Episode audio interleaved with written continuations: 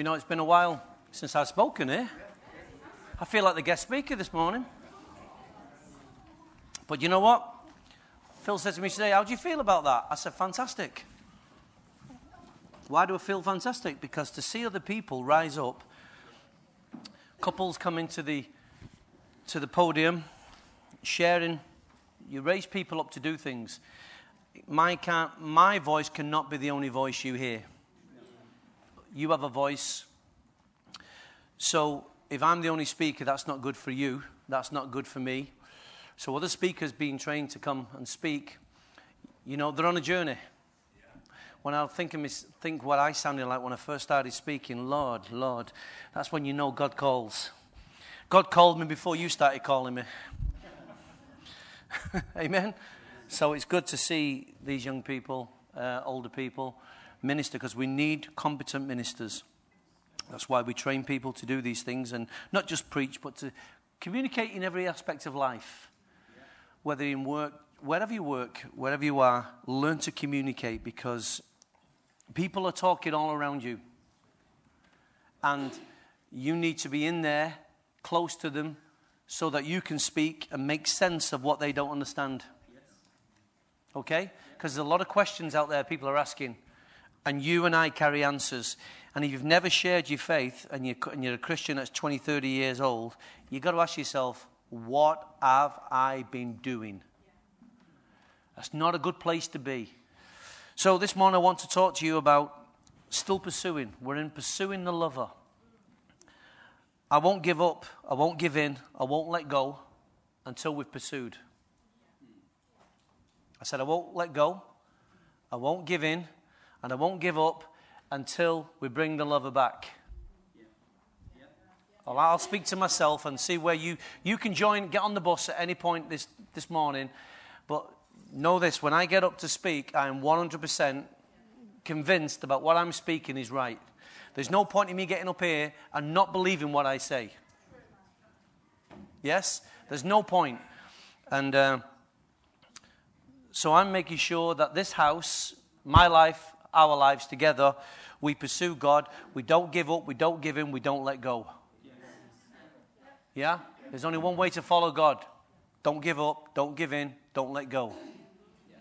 And uh, so in Matthew 23, verse 27, I'm going to start with this scripture, and you might think it's a little bit strange. Woe to you, teachers of the law. Matthew 23, verse 27. You know what I learned when, when you speak in Europe and you ask people to turn to their Bibles, the only thing that's right is the chapter. When you ask them to go to verse 23 in their Bible, it could be verse 27 because the way language falls and translations, sometimes they're going to verse 20, 23 and it doesn't say what you're reading. But further down in their Bible, it finally does. So I had to keep qualifying it, saying, look, in my Bible, it says this verse. It might be, it's in that chapter, you find it. Because I don't know what verse, because there's so many different nations there. So, uh, if you're thinking, where's, that, where's he been? We've been to Europe. We are in Bulgaria last week with our youth in our International Youth Congress, and it was a ball. We'll show you a video. Hopefully, we'll put a video together and show you what went on.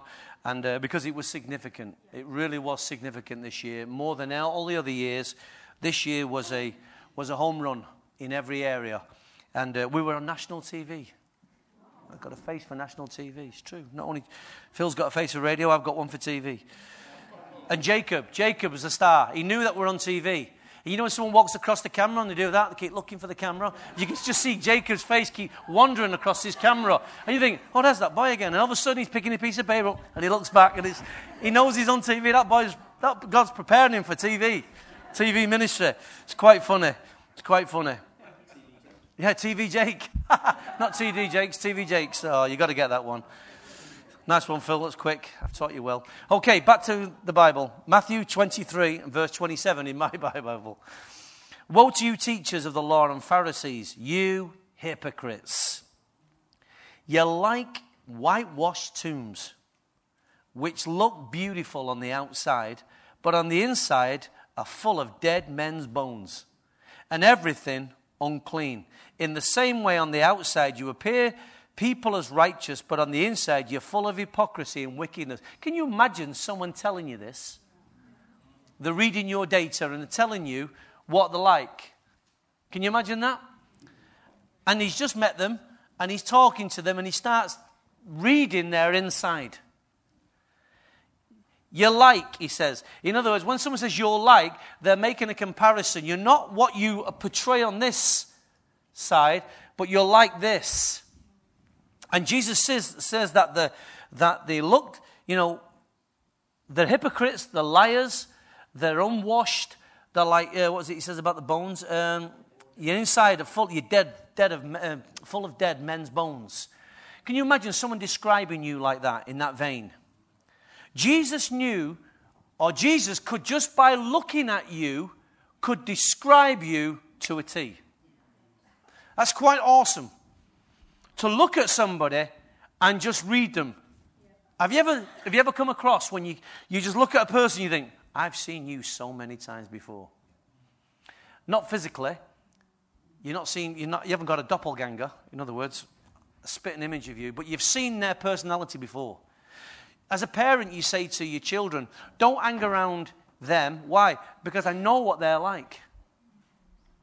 There's something about people that you can read and see when you've not, you don't even have to speak to some people. Now, we've got to be very careful with that because we can judge and we can get it wrong. But Jesus didn't judge, Jesus saw, he knew what this crowd was like. Yeah? Just by observing them. You know, people carry a certain posture on them. They do. How many times have you heard, you've seen somebody say, What's wrong with you? What do you mean, what's wrong with me? You look down. Yeah? I'm all right, I'm all right. But you know internally they're not all right. But you, why? Because the external them reveal the internal them. You can't hide what's obvious to others. True? And if you, uh, in the intelligence services, when they come to uh, interview uh, and interrogate people, they know. Body posture, eye reflections, all kind of the palms, you know. If you've seen enough of these programs on TV now to know if they, if they touch the palms or they, they look up, you know. They know certain things. That's an, in, that's an indictment of something internally is going on, or they're lying. They just know. They're clever. And when Jesus looks at us, Jesus knows the true you. You cannot lie. When you stand before your Father, your Father knows His children. He knows what condition you're in. He knows what posture you take. He knows the sound of your voice. He knows the tone of your voice. He knows the way. You know, there's nothing worse when a child comes up to the parent and they've got that, that swagger. And, you, and the father and mother saying, Don't swagger at me. Don't drop those eyes at me, girl. Or don't lift those eyes up to the heavens. You know that. You know, when kids do that. There's something about us that we, we learn to read one another. God only has to look at once. God only has to look at you once to fully understand you. Just once. It's amazing. He knows what you need, what you lack. He knows what you need and what you lack just by one glance. He knows the problem. But how possible do you really think it is to know God like that? How possible do you think it is to know God like, like He knows you? I think it's very possible because God wants us to know Him.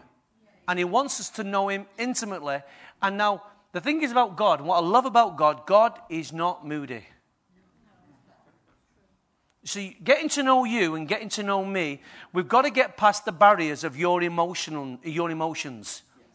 Because we all have them. Or your cynicism. Or your. Uh, call it arrogance or my arrogance, let's say yours being ours. Uh, when we're getting to know people, we've got to form chemistry. We've got to go through all these psychological, physiological, emotional barriers just to get to know you. And that could change tomorrow. It could change. Getting to know you is hard work. It's true. Because there are so many variables. I'm good today, I'm not so great today, leave me alone tomorrow, but on Friday I'll be okay. And I'll be okay, you know, email me and I'll let you know. So there's this, there's this I don't know, this un- instability of humanity that makes us sometimes lovable but are intolerable. It's true. And we're strange creatures, but God loves us so. And He created us.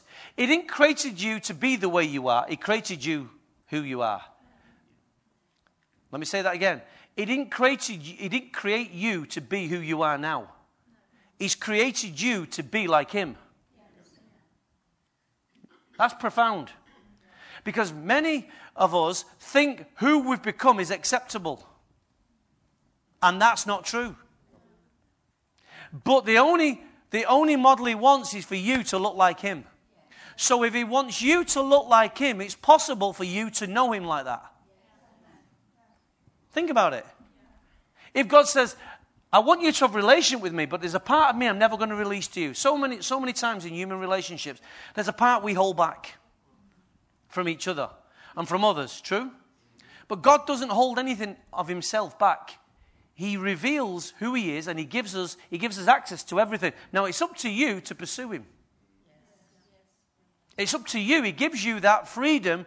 You can have as much of God or as little of God as you decide you want. Yeah? But it all must start somewhere. Our pursuit of God, getting to know God, must start somewhere. So let me show you, or let me give you a scripture that when, uh, oh, let me just, let's turn to it and I'll talk about it. Song of Solomon, chapter 8, verse 5 in our Bible. Now we're moving to our Bible because we're in England.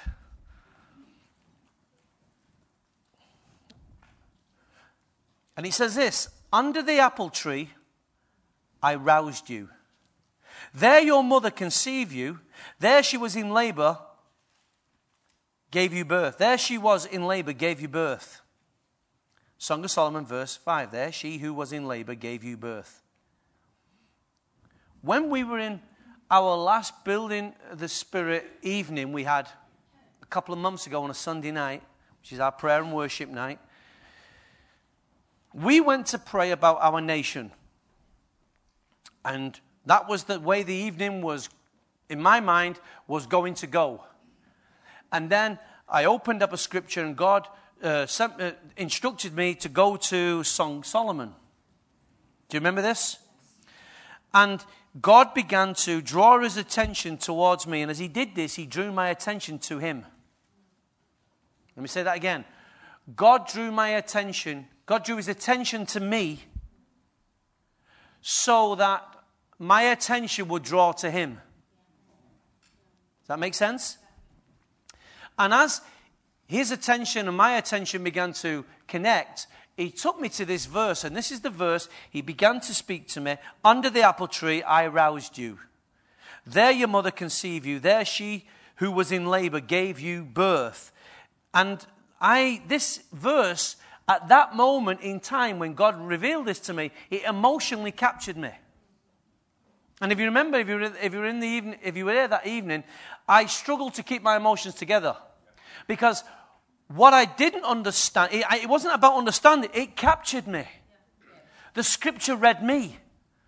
I didn't read the Scripture; the Scripture read me, and it got me.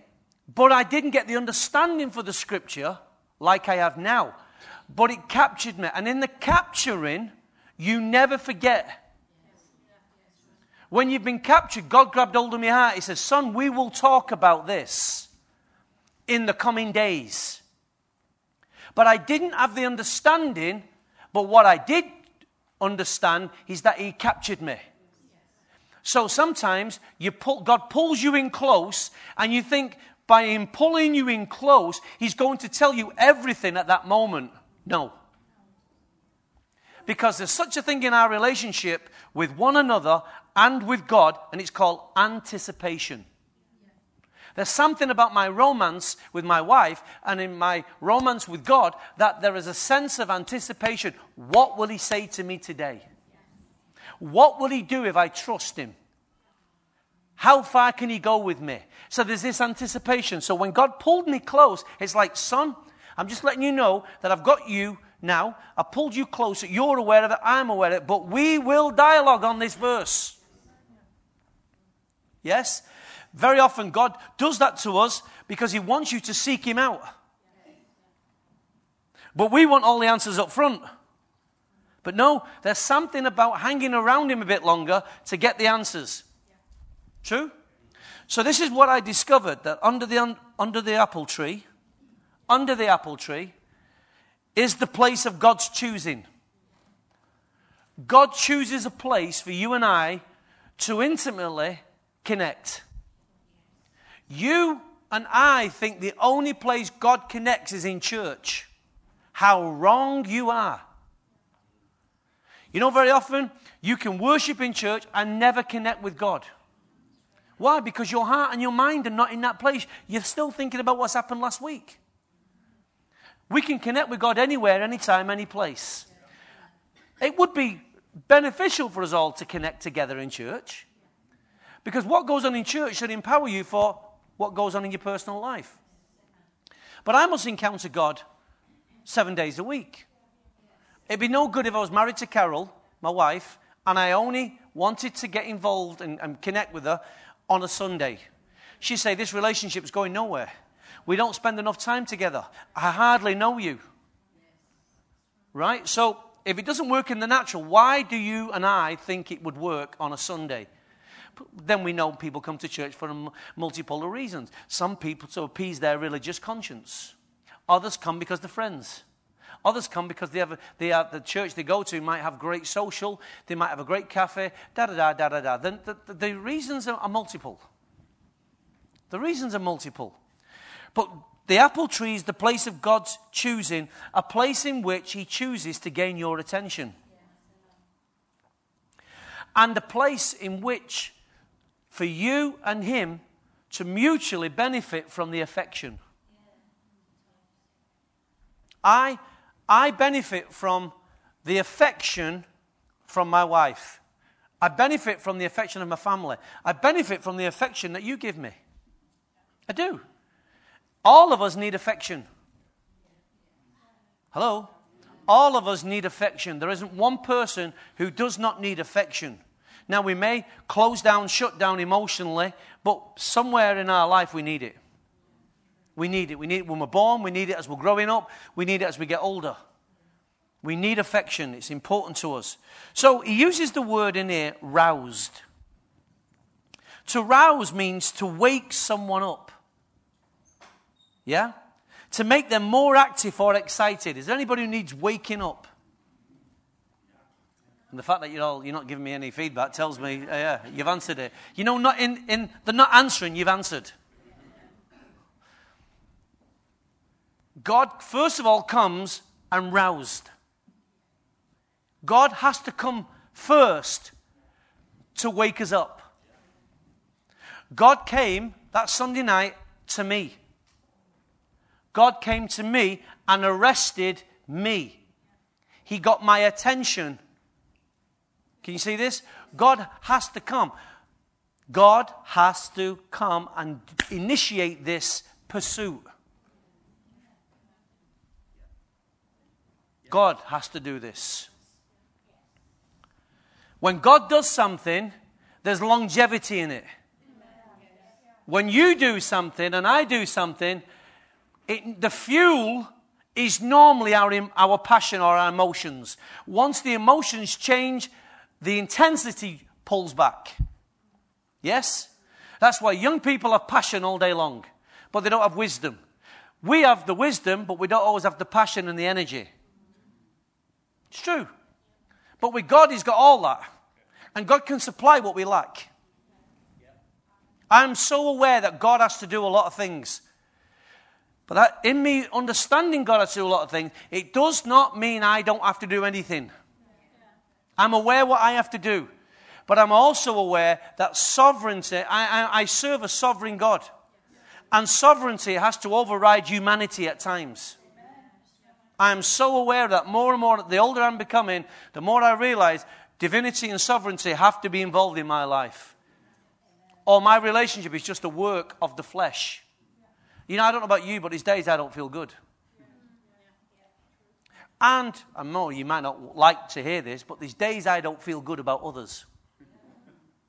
And you know when I say the others, I'm looking at. And you know the others. And you know, I, I also fall into that bracket with you. So let's be honest with ourselves. We all feel the same about one another from time to time. I am not an angel, but I am a saint. So are you.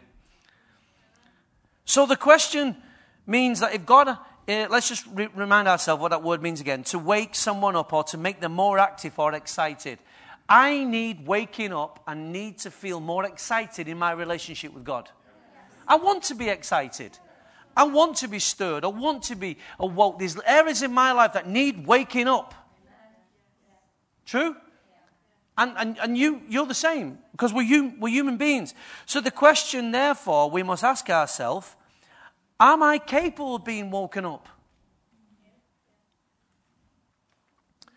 Am I capable of being woken up? What do you mean? Am I capable of being woken up from my apathy? From my slumber? From my own self?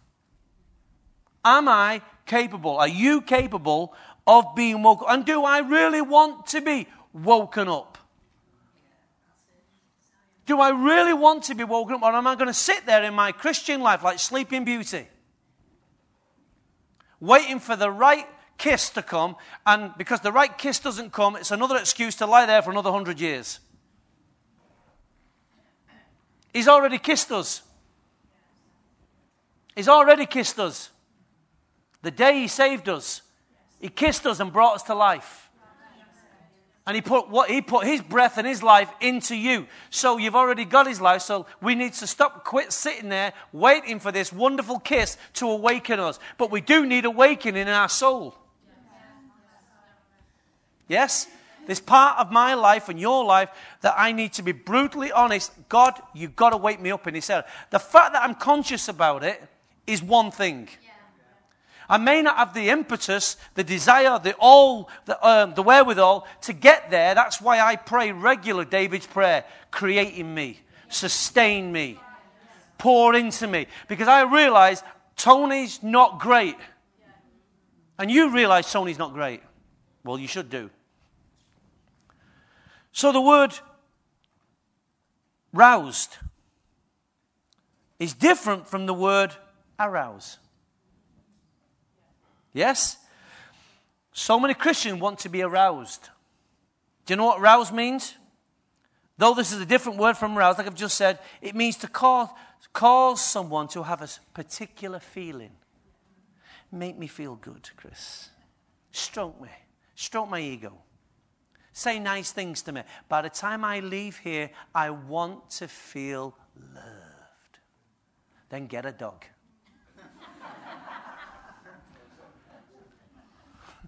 Buy a dog. Come on. Wake up. You are loved. But I want to feel loved. I don't know what that means to feel loved. I don't know really I don't know what you mean by that. And there's so many interpretations of what that can mean. I am loved, and the relationships that I'm involved, do we need to feel accepted? Yes. But I don't know what that means to feel loved. I, I, really, I'm not being flippant here. I really don't know what it means at times because there's so many interpretations to that. And if I think you mean this, you could mean that. So I can't move towards you with that because I may approach you from the wrong angle. Yeah. We're not about feelings, though feelings, we all know feelings can be the greatest deception. Yes? But feelings are part of who we are. But feelings have to be managed. They have to be managed, they have to be put in context. You know, the fact that I might think, you know, the, us Christians, we hug one another. But you know, if I go on the street and greet everyone the same way I, you greet me or I greet you, I'm going to be in trouble. I know I can't hug and shouldn't hug everybody inside the church as well uh, outside. Why? It's up to me to discern. It's up to me to discern how I hug. Some guys just want to be, I want to hug you. You've got to be wise, guys, how you hug. If you're going to hug, if you're going to hug, be wise. How you hug. Ladies, same with the fellas. Be wise how you portray yourself to somebody else. I'm not saying stop hugging, I'm saying be wise. Yeah? If he comes at you with his tongue out, run. he's not after a hug, he's after a snog. Right? Just be careful. So, though arouse is different from rouse because there's a feeling involved, the other to rouse is to wake someone up. Arouse is to make me feel nice. That's charismania. So he says in Song of Solomon, chapter 2, verse 7 Daughters of Jerusalem, I charge you by the gazelles and by the, the does of the field, is poetic language, do not arouse or waken love until it so desires. In other words, there's a right time to waken someone up and rouse someone. And love should be the primary motive. Not sexuality, not self uh, imposement, because uh, I want something out of it. When God wakes us up, it's because He wants to bring you to where He is. Right? when someone arouses you, it's to make you feel nice. Well, God never strokes you. God always speaks to you like it is, like He always intended it. God, when God speaks, God's not got your emotions in His mind. Why? Because God speaks because He knows what He says is good for you and right for you. Yes? You and I think, how can I dress this up? How can I tell him is a dipstick without hurting his feelings? God just tells me. And he has such a way of telling me that I never walk away from God saying, You abused me. You really hurt me when you said that, Lord. How, has anyone ever had that feeling where God spoke to them like that and you say, God, you hurt me and you abuse me? No, because He's a Father. He knows how to speak to us. But we've been hurt by others who told us they loved us, but their actions was different. So we see, don't wake something up until it's the right time and it's with the right motive. God is waking us up for the right time, for the right reason. And God doesn't stir us until He knows it's the right time and He's committed to seeing this thing right through.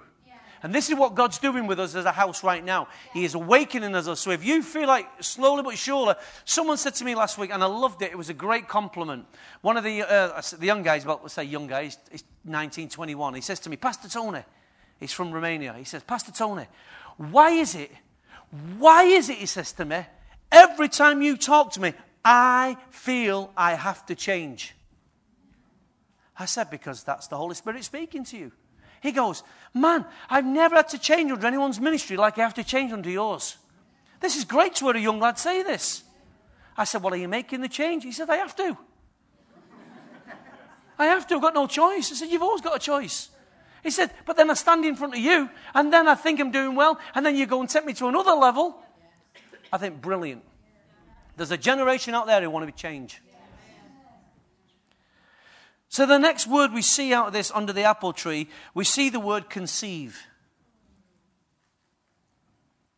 We've seen arouse. Now we see the word conceive.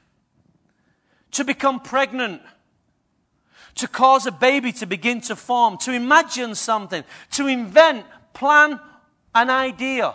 This is what this word conceive means. To be pregnant. You know, she's conceived. Or to cause a baby to begin to form. Or it can mean to imagine. To imagine something. To invent a plan or an idea. I don't know about you, but in my Christianity, I want to get pregnant.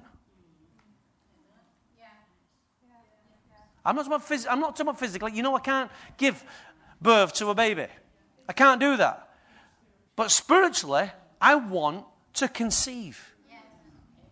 I want to imagine. I want to plan. I want God to plant. Yes? I don't just want to. If I thought the rest of my life was just coming to church, do you know what? God, take me home now. Give me a vision. Give me a plan. Let me conceive what you see, what you feel, what you carry. I want to carry what you carry. God wants you to be pregnant.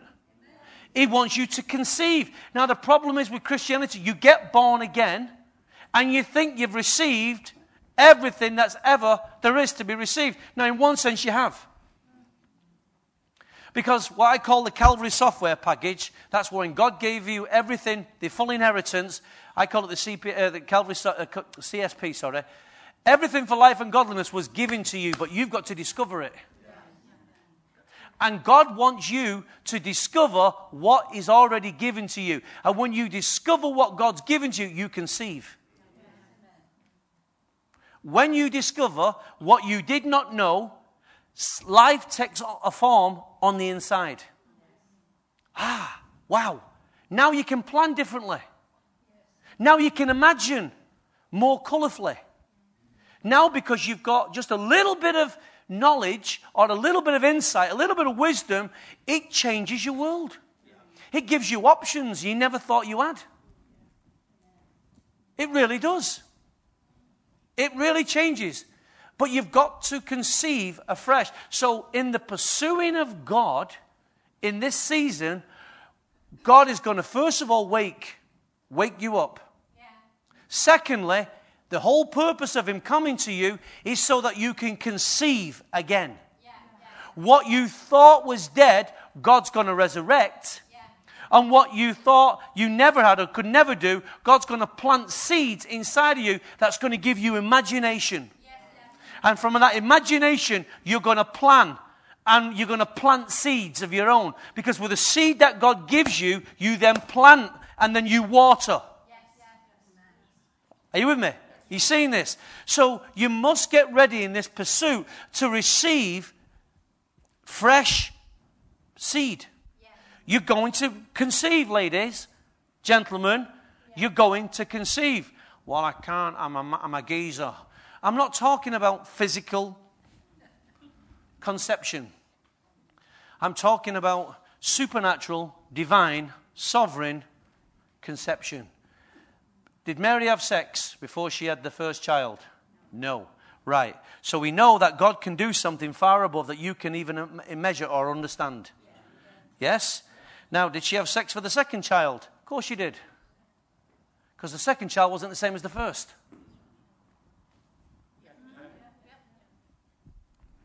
So God can overshadow us. And it's in that pursuit of God that God begins to touch your heart, touch your mind, and fresh seeds begin to be deposited in our hearts.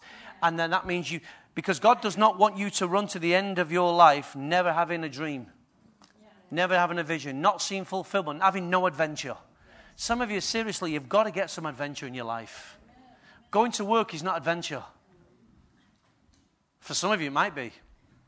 And that's fine if it is. If you enjoy your job and it gives you a lot out of it, great, great, great. But for some of us, we know work does not give us that sense of adventure. So, it's conceived to become pregnant. And then the final part of being in the garden, so we see arouse, we see conceive. The next thing is birth. God does not, you do not conceive without the end result being in mind. God starts with the end in mind. God wants to see fresh birth. God wants to see you birth something fresh. A fresh move of God in your life. So God has to come to you to wake you up, get your attention, show you where your life can be, can be so much better if you allow Him to get involved. He comes, that's the mercy of God to come to us. Then he gives us, through the, through the, the relationship interaction, he, you then conceive. Yeah. But you don't conceive, you never conceive without the end in mind. Yeah. Every woman who gets pregnant expects a delivery. Yeah. True? So we must begin. God begins with the end in mind. When was the last time? Now, let's say like I'm asking you a question, not to answer me. The question God would have you answer this morning when was the last time something new was birthed in you? an idea, imagination, a concept. When was the last time something new came to birth in your life? When was the last time you felt that you were carrying seeds? You felt pregnant with what God was. You know, I feel pregnant with a school that we're trying to, uh, we're trying to create. But you know, I'm having some kicking pains. And I'm feeling now that some of that's my own fault and some of it isn't my fault. But the, the issue is, this school will be birthed. But right now, it's a troubled pregnancy. She, she could tell you about this. But at some point, I've, I've, got to, I've got to, God's got to keep scanning my heart every so many weeks to see everything's okay. We got because we've got to check the health of this thing. We've got to check the health of this thing. Is this baby turning? Is, this, is it going to be a breech birth? Is, is it not going to be a breech birth? Is it, are we going to have to open the sunroof? Am I going to get it out some way, Tony? Or is it going to be a water breaking ceremony? At some point, I must expect delivery. I can't keep planning and planning and planning and planning and planning that one day God will just come through. No, no, no, friends, it's not enough. You must carry, you must push. This lady will tell you the value of pushing. Now, for those ladies who just go, you know, it's coming, it'll come on its own time, Bush, it's here, that's great. But that's not every baby what comes out. It comes out with travailing. It comes out with pain. It comes out with, with someone coaching you. Come on, push! Not you, sorry, uh, what you up there, didn't I? Frightened her. You got someone at the side coaching you. Come on, push, push. Oh, I'm a little bit tired. Push. Don't give up now. I can see his head.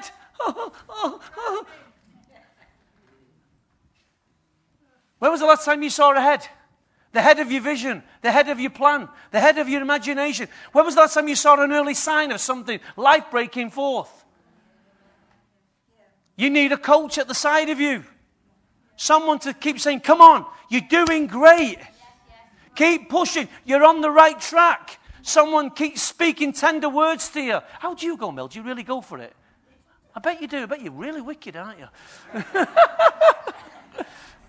She's a midwife, in case you didn't know. Right, a good cop and a bad cop. Right, you got one, me and Phil. I'll let you work out which is the good and the bad. Paul can be the ugly then.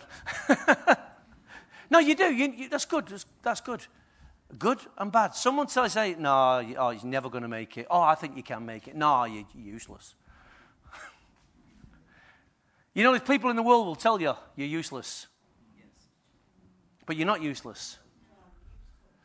So the point is this is if you don't find that apple tree, God cannot wake you up. God cannot put new life in you, and you cannot conceive, and you can never bring to birth. My friend, this is your Christianity. You receive, you conceive. From you conceive, you realize you've received. Yes? And if you don't, listen, from conception, you, say, from, from you receiving, oh, I'll get the other way around. From conception, you understand that you've received something. When you don't take interest in what you've received, you become deceived. I've got nothing. There's nothing in me. Everyone else has got all the seeds. Everyone else has got the gift. It's a lie. It's not true. Peter tells us in the scripture that you've received everything for life and godliness. It's your job to go and find out what you've received, what's been given. Amen? If God does not get involved, you're finished. You'll finish your life unfulfilled. But God wants to get involved. That's the whole point. So God wants to birth in you something new. Say, say to yourself, God wants to birth in me something new. Now work backwards. Now I need to be I need to conceive. Lord, I need to be pregnant. Lord, okay, you need to wake me up, Lord. Lord, to wake me up, Lord, I need the apple tree. The apple tree is the presence, to find that place where you dialogue with God in His presence. And in that such a small place, in that one verse, I see my life. I see a place. God's trying to give us a place where He can speak to us. And when He speaks to us, God deposits something, From God speaking, he, he awakens. From him awakening, he imparts seed, life. So that from that life, he expects to see something birth. God expects you to birth something in your life. It's not enough just to stay a Christian. Well, I've got everything now. Yes, but what are you going to do with everything? It's not everything, it's what you're going to do with something. So, God wants to birth something new inside of your heart. Many would agree? And in the very heart of this fellowship, God wants to birth something in the very heart of this fellowship, but He must do it with us as individuals and He must do it with us corporately. True? God wants you and us to conceive. Listen, these are the key words. God, to conceive, you need to capture. To capture, you must lay hold. Capture, lay hold. Reach out. Reach out for something. If you reach out for something, you'll capture a hold of something. But you must reach out for something. True? Why do you think we raise our hands in the air? It's just, it's just, it's just symbolic of us reaching out for God. Yeah? And also, it's, it's, symbolic of our hearts being wide open and saying, Lord, we're reaching out for you. We love you this morning. We're lifting you up. My hands, in one sense, don't do anything. But in another sense, it's, it's just a reflection of my heart being open. I'm reaching out to God. We must reach out in order to capture and lay hold of what God's got for us. True? In order to conceive, you must first receive something new. In order to conceive, you must receive something new. And that's something new has to be watered. That's where the responsibility comes in into our lives. There must be responsibility with your Christianity. Because if there's no responsibility, then guess what? Nothing will ever change. God is a responsible God. Now, here's the next thing about when you receive. And again, Mel could tell us a lot more about this. When you conceive and you are aware that you conceive, you must learn to carry and care for what you carry. You must learn to carry and care for what you have conceived because your lifestyle can seriously affect what you carry. You must learn to carry and care for what you've received. Because to whom much is given, much will be expected. Now, the thing is, we don't always realize that word called much. And we then rephrase that word and we call it something. Something can be ambiguous, no definition. So we have to give something a language. We have to I must know what I've received. I may not see it fully, but I must have some kind of sense of what I'm receiving. Because this helps me to take care of it, carry it, care for it, and water it. We've got to feed and water and care for what we carry. Then, God brings you into the new things, what is planned for you and then you find the right time and the right season. When you care and carry and water what God has given you, God brings you into the right season and God brings you into the right things for your life. I don't know about you, but I need a season. And I'm believing that God will bring a season to this house. I'm not looking for you just on your own to have a great time. I'm looking for us. I'm working for the us, not for you. The us is important. And if we all come into something corporately together, then God births a new move right in front of our eyes. And I'm believing the seeds that you capture and lay hold of will be very similar. Yeah. because then you have corporate strength pushing in the right area. Yes? This is the, this is the whole idea. Corporately together, God can do more when God's putting the same things in all our hearts. Yes, there'll be individual things that you, you're looking for, yes. But predominantly, God needs to mobilize us as one house. And the only way He mobilizes is by putting the same things in our hearts. True? So Paul realized, the Apostle Paul realized in his own life that he had to be roused. God had to wake Paul up because Paul was doing his own thing, going his own way. Paul was as religious as ISIS. When you read Paul's life, the early part of Paul's life, this greatest apostle that we now read, prior to him becoming saved, he was like ISIS. He was persecuting, killing Christian believers because he believed that what they were doing and the message they carried was a threat to Judaism. It was, a, it, it was heretic. So God had to divinely come and wake Paul up. And that's why when you see evidence of this, it's Paul, Paul, who are you persecuting? Why are you persecuting me? He says. Straight away, God puts the finger to Paul and opens his eyes and shows him that the very person he's trying to protect, he's actually persecuting.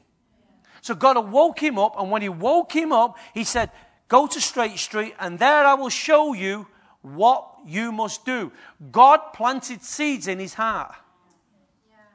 So when the scales were taken from his eyes, Paul was pregnant. And all Paul's movements from that day on was led to him birthing the New Testament church. Every action then was dictated by what he received on that Damascus road. So God roused him, woke him up, planted a seed in him, and Paul birthed a great move of God. Not only Paul, others as well. That can happen to us. In fact, it will happen to us.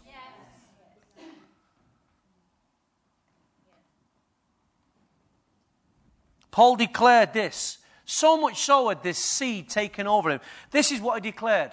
Now, you can't declare this unless God has laid hold of you and you have laid hold of God. He says in Philippians 3, verse 10, I want to know Christ. Now, he already knew Christ, but he wants to know him deeper.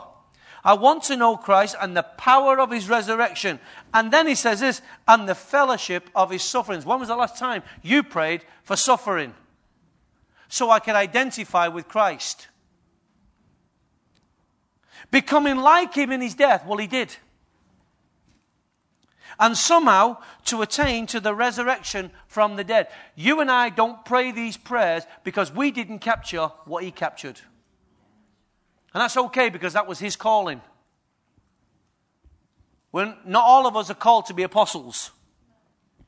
Some. And those, that some, God knows who those some are. And they will, if they're true apostolic, they'll go through suffering. Because raising Sons and daughters for God is a painful job. So let me ask you that question I've been asking you. I never seem to get to this question.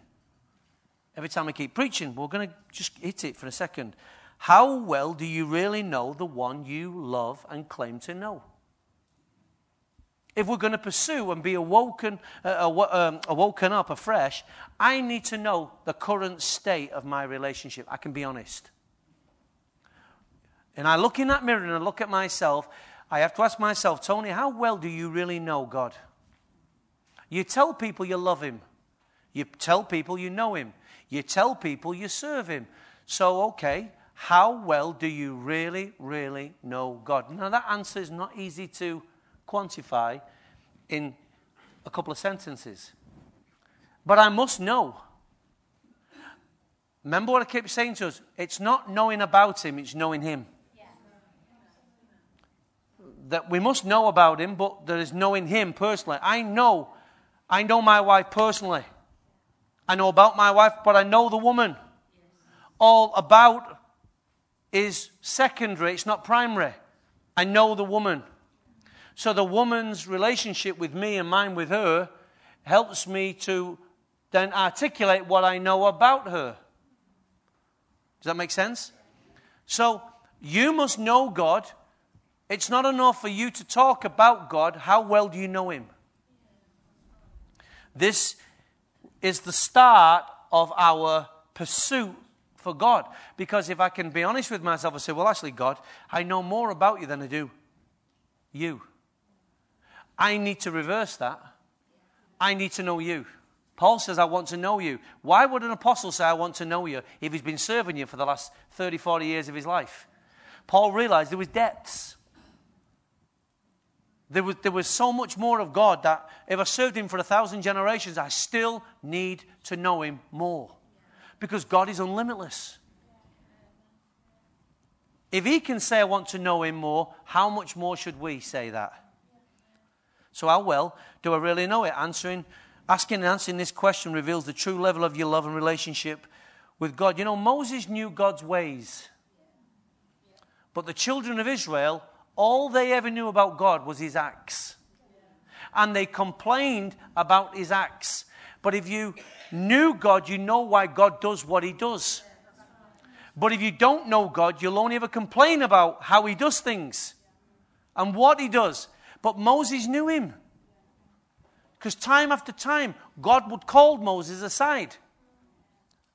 And when God spoke to Moses at the burning bush, God knew everything about Moses, but Moses didn't know everything about God. when you understand the why God does things, the what is a lot easier. Why leads to understanding, what leads to judgment. Look what you've done. They need putting away for what they've done.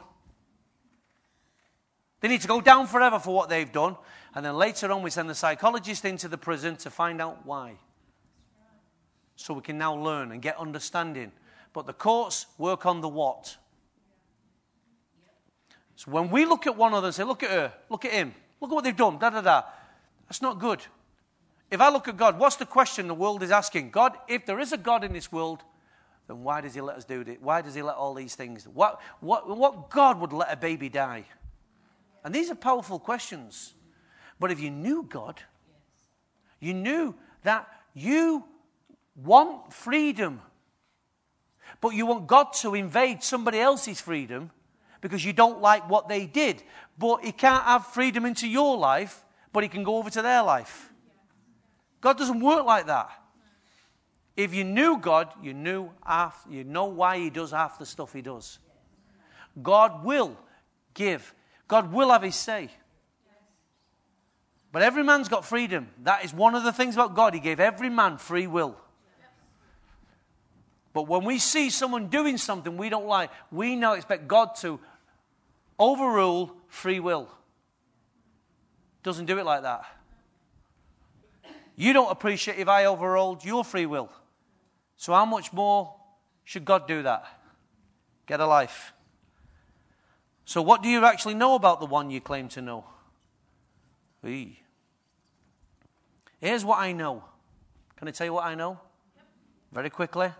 I know that God and Jesus Christ are the same today, yesterday, and forevermore. I know that.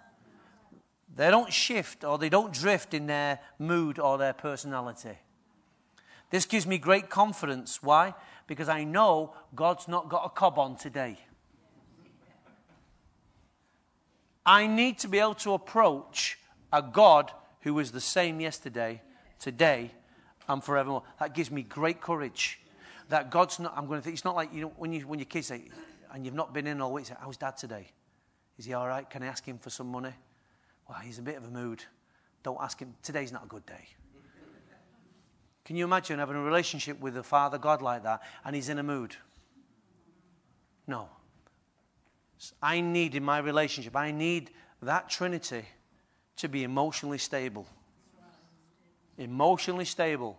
I don't, when I'm telling God some stuff, I don't want God to be shocked.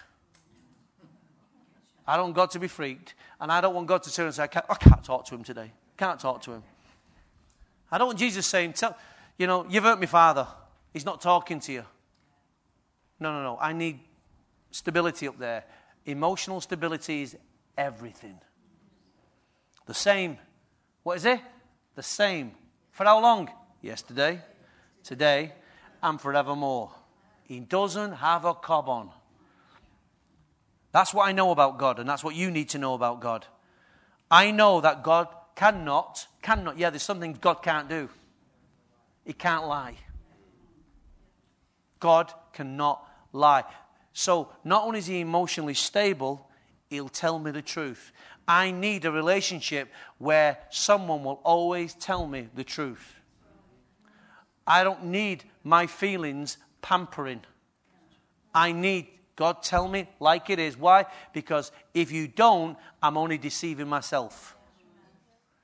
I know God will always tell me the truth and He won't lie. You and I will dress things up. You might say, Well, it's not, I'm not telling you a lie, I'm just finding a different way to tell a lie. It's the same thing. True? I tell you what else I know God will never change His mind. Kids love doing that. If I ask mum if I can manipulate mum or dad, or I can drive a wedge between the two of them, I can say, Mum said. Jesus is not mum and God is not dad. So if I pray to Jesus, ask your dad. Is it all right if we, we do this? And Jesus said, Well, I'll get back to you. Dad's not in a good mood today. I'll talk to him. Dad, you know, come on, don't be too hard on the kids. Doesn't work like that. You need to know. But you know what? Knowing these things will stop you being immature and stop you approaching him wrongly. I know that God won't change his mind. He's steadfast in his patterns, in his principles, and his protocols. Patterns, principles, protocols. God works by those three things. I tell you what else I know that what God speaks, it doesn't return empty. What God speaks does not return empty. You know, for every prophecy that God spoke, though you don't might not see it in your lifetime, if it was of God, it will be fulfilled. That gives me great hope. I know there's some things I prayed for that has a future content, context. When we're praying about generations, I might not see everything. When I'm praying about vision for the church, I may not see all the vision fulfilled. But, it, but, but if I didn't carry my part, and I didn't preach my part, and I didn't act my part, then the prophecy would never be fulfilled. So I know that prophecy will be fulfilled in the great consummation of time. I have a responsibility, you have a responsibility to carry the prophetic word that's been released and spoken to you. Yes? And I will I have to execute that word to the best of my ability. But there's always a word beyond me. True? But God is watching to see, and here's the key thing God is watching to see that if His word in you can be brought to fulfillment. That's the key thing. Now, He didn't say hearing it, He said doing it. I know, here's another thing, because I'm a mature man, I like to think in terms of maturity what I know about God. These are the things that just help me in my relationship with God. I don't need to know, seriously, now, hear what I'm saying now. I never ask God, does He love me? It's not something I lack. I know He loves me. So in my prayer time, I'm not trying to convince myself, does He love me today? That's, that's an, that is an unstable emotional thinking pattern, which will be based on how I feel. It's not based on the truth. I feel loved today, so therefore I feel loved. If I don't feel loved today, does that mean I'm not loved? No. I have to go on what he said, not what I feel. Now, in other areas, I get blown off course like you. And I have to bring myself back online based on what I know. And the one I know. Because my emotions, just like yours, can cause me to drift. I know that you can't play games with the Trinity. You can't play one off against the other. Satan tried to do that in the Garden of Eden. Did God say? Surely. I don't believe that'll happen if you do that. If you eat the fruit, no, that won't happen. And he divided a wedge. You've got to know what God says. You've got to know who God is. You've got to know God. I know that when I walk away from God, and here's the thing listen to this, this is a maturity thought again. I know that when I walk away from God, irrespective of how long it is, when I come back to God, He's going to continue the same conversation He had with me when he, we left. That's God. You think, I've been away from Him, He's forgot all about it. God doesn't lose His mind. Right? So at some point, we're going to have to have that conversation. It's great, Tony. I've got eternity. You haven't, son. But when we come back, we will be having that conversation. Your father does not forget. So you come back. When you come back, it's like the Kevin and Perry sketch all over again. Sorry, God. Sorry, Lord. Sorry, Lord. Can we have that conversation? Okay, okay. Was you wrong? Yeah, I was. Let me hear you say it. Sorry, son. Sorry, Dad. God never forgets. Why? Because at the point, the, the moment of disconnection has to be fixed. It's not that He can't look, overlook it and forgive you. It's, that's not the issue. He wants you to see and learn from it. You do. You have to recognize it. These are maturity thoughts. I love that idea. God can just put pause. Hit the pause button for 60 years of my life. But when he takes it off, son, ha ha, you thought I forgot. Oh, Lord, you, think, you remember all those years? I'm not in time, son, you are. You know else I know? I know that my relationship with God and his relationship with me is built upon expectation. I know that my relationship with God and his relationship with me is built on expectation. When I got married to Carol, she has every right to have expectations of me. And if I don't hold my end of the bargain up, I'm in trouble.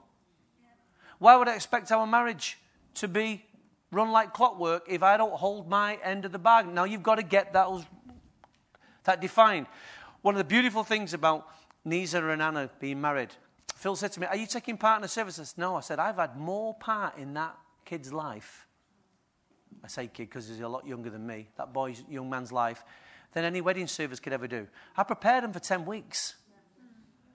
As a pastor, I've ministered into him. We've helped raise that lad. So I've had a lot of input in it. I don't need uh, involvement in a service. His life's more important.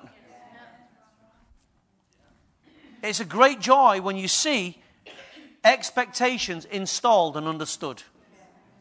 He's going to have to. His dad reminded him yesterday in his speech. The pastor reminded him in his speech. I reminded him for 10 weeks. You think the boy can run away from expectation? No. We've all clobbered him from every area. And he'll continue to do it. Why? Because he's raising a son. Or they're raising a son. And now a daughter. So expectation, is it fair? Is it fair of God to have expectation of you? Yes. Absolutely. But you and I don't like it when he holds us to it. God expects me to obey his word. And here's the other thing. Here's the interesting thing about your expectation. You expect God to fulfill his word and all his promises he made to you. So God says, Let's have a deal going on here, son. I'll hold my half of the bargain up if you hold yours. Oh, that's not fair, you're God. Well, if, if I'm God in you, then it's possible. Last one, then we're out of here.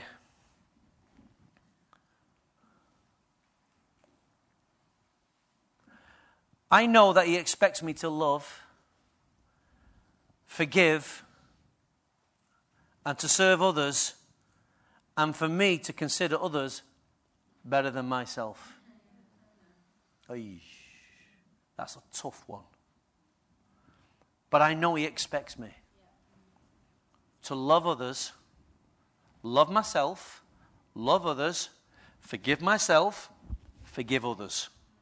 Consider myself, but consider others more important than myself.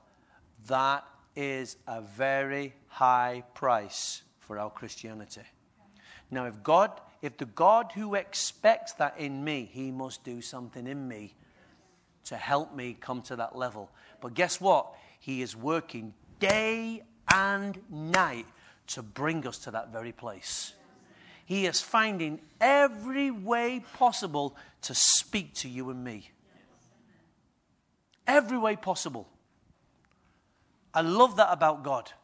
That God says, Tony, you're never going to, if you've got a heart that is open to me, you'll never have to struggle hearing me. I'll find ways. I'll get the trees to speak. I'll get animals to speak. I'll get clouds. I'll get creation to speak. I'll find some way of getting your attention so that you can know my intentions towards you. How cool is that? So you've never got any excuse as to, know, as to why you can't know him. So here we go as we stand to our feet. If you can stand to your feet, please, I appreciate it. we are going to the place called Apple Tree. You hear me? And in the apple tree, God is going to rouse you. Everyone say rouse. I need rousing, Lord. So you find your apple tree. I'm not physically talking, go and plant an apple tree in your garden. I'm not talking about going under next door's garden. If they've got an apple tree and say, my pastor told me to stand under this apple tree. I'm not saying that. Your apple tree is a place, symbolic of a place. Find your place with God. That you can have a regular dialogue with God, right? A private place, a place where God can speak to you and no interruptions. Whether you've got to go find your little room underneath the stairs and close the door, find it. Secondly, pray, God, wake me up to what you know, to what you see. Show me in my life the areas where I am asleep and I am dead. There's areas of where I'm dead, I'm numb, I'm I'm numb. I was going to say dumb, that's not the right word. Numb. I have no emotions. God needs to open up and show us where you're dead and you need wakening up. From that point, then, God, I want to conceive. When I conceive, I know that birth is imminent. It's only a matter of time away. Don't conceive without expecting birth. And be prepared to be taken on that journey. Do I make that clear now, church? Can I, can I, I'm explaining to you where the next months are for us as a people. I'm going to come at this with every bit of energy God's given me. We are coming at you every way but loose. There'll be some meetings where God wakes us. There'll be other times in impartation where God now says, right now, sow the seed tonight. And there'll be other times when we'll do the coaching and we'll help that birth come out. Amen? So everybody know where we're going as a church? Does everybody know where we're going? This word will be sent out to you. It's on podcast. We'll send it out on email. Why? Because I want the whole house to know and hear where we are going. It's time for this house to change. And that, when we say the house change, it means you and me. So, Father, let's raise our hands if we will. Father, have your way in me. Let your will be done in my life as it is in heaven. Let it be so on the earth. Lord, I'm ready to be awoken. I'm ready to conceive. I'm ready to birth. I'm ready to change. I'm ready to learn. I'm ready to understand. I'm ready to consider things. Let go of things. Give things away. What have been holding me back. Come on, just ask the Lord. Bring yourself before the Lord. That's all I can ask you to do this morning. Just bring yourself before the Lord. Oh, my Lord. Shiri baba bakarianda. Matara baba basiriende. Shoto robo satara baba bakarianda. Shiri andara mama masaria dara baba korianda robo shiriende. Sit anda. oh, my God, my God. Write some things down this week that you know. Ask yourself some mature questions. What do you know about yourself? Where are you weak? Write them down so you can know. That you know, Lord, I need awakening in that area. Write the areas down, those weak areas in your life. Write them so you can see them. Don't, don't con yourself. Write them down, your weak areas, your strong areas and say, Lord, I need to know you in the weak areas, and in the strong areas, I need to know you even greater. Don't think as a strong, they don't need to be uh, managed, they do. Your strong areas need to become even stronger. Your weak areas need to become strong. And that's where you say, God, wake me in that area. That's my place to start. Please write it down this week. You're going to do yourself a lot of favors if you do. And if you're married, this, if you're married, uh, why don't you share it with one another? Share it, but confess it to your husband or your wife. If you're not married, get a good person you know and say, Look, I want to be accountable. I want to share this with you. These are my weaknesses. Will, will you help me? Obviously, if they're not too private, when I say private, this, use discretion. What you share with other people. I didn't say your sins. I said your weaknesses. Sort your own sins out first. Father, I ask you, Lord, to rise above us. We bring the church, oh God, your church before you. And we submit ourselves and surrender our lives, oh God, under the living God. And we say, Father, divinely intervene. Bring us under the apple tree, Lord. Bring us under the apple tree so we can start a whole new journey with you. We pray for the move of God. We pray for the move of God in our lives. We ask you now in Jesus' name, work with our lives, oh God. And all God's people said, Amen. Amen.